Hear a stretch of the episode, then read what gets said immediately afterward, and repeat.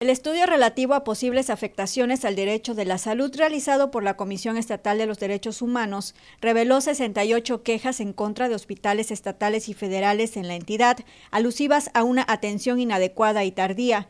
Donatiu Hernández Sarmiento, delegado regional con sede en Tuxpan, citó que en esta lista figuran hospitales de municipios de la zona norte como Poza Rica, Tuxpan, Osuluama y Naranjos por deficiencias en atención médica o negligencias médicas en los diversos hospitales del Estado.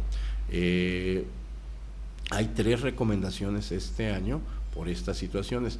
Por ahí hubo un caso muy sonado de una chica que tuvo su, bebé en los arbustos y la comisión inmediatamente que, que tuvo conocimiento se trasladó e entrevistó a los familiares y se inició la queja. A nivel regional se han reportado casos de personas que han tenido que esperar hasta más de cuatro semanas una cirugía, aun cuando esta es urgente.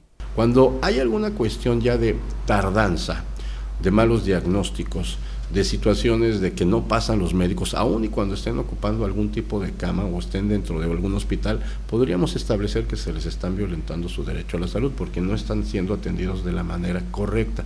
Situaciones generadas en hospitales federales deben ser reportados ante la Comisión Nacional de los Derechos Humanos, en tanto los correspondientes al sector salud del gobierno del estado ante la Comisión Estatal y en este caso la Delegación Regional con sede en Tuxpan. Adriana Calao, Mega Noticias.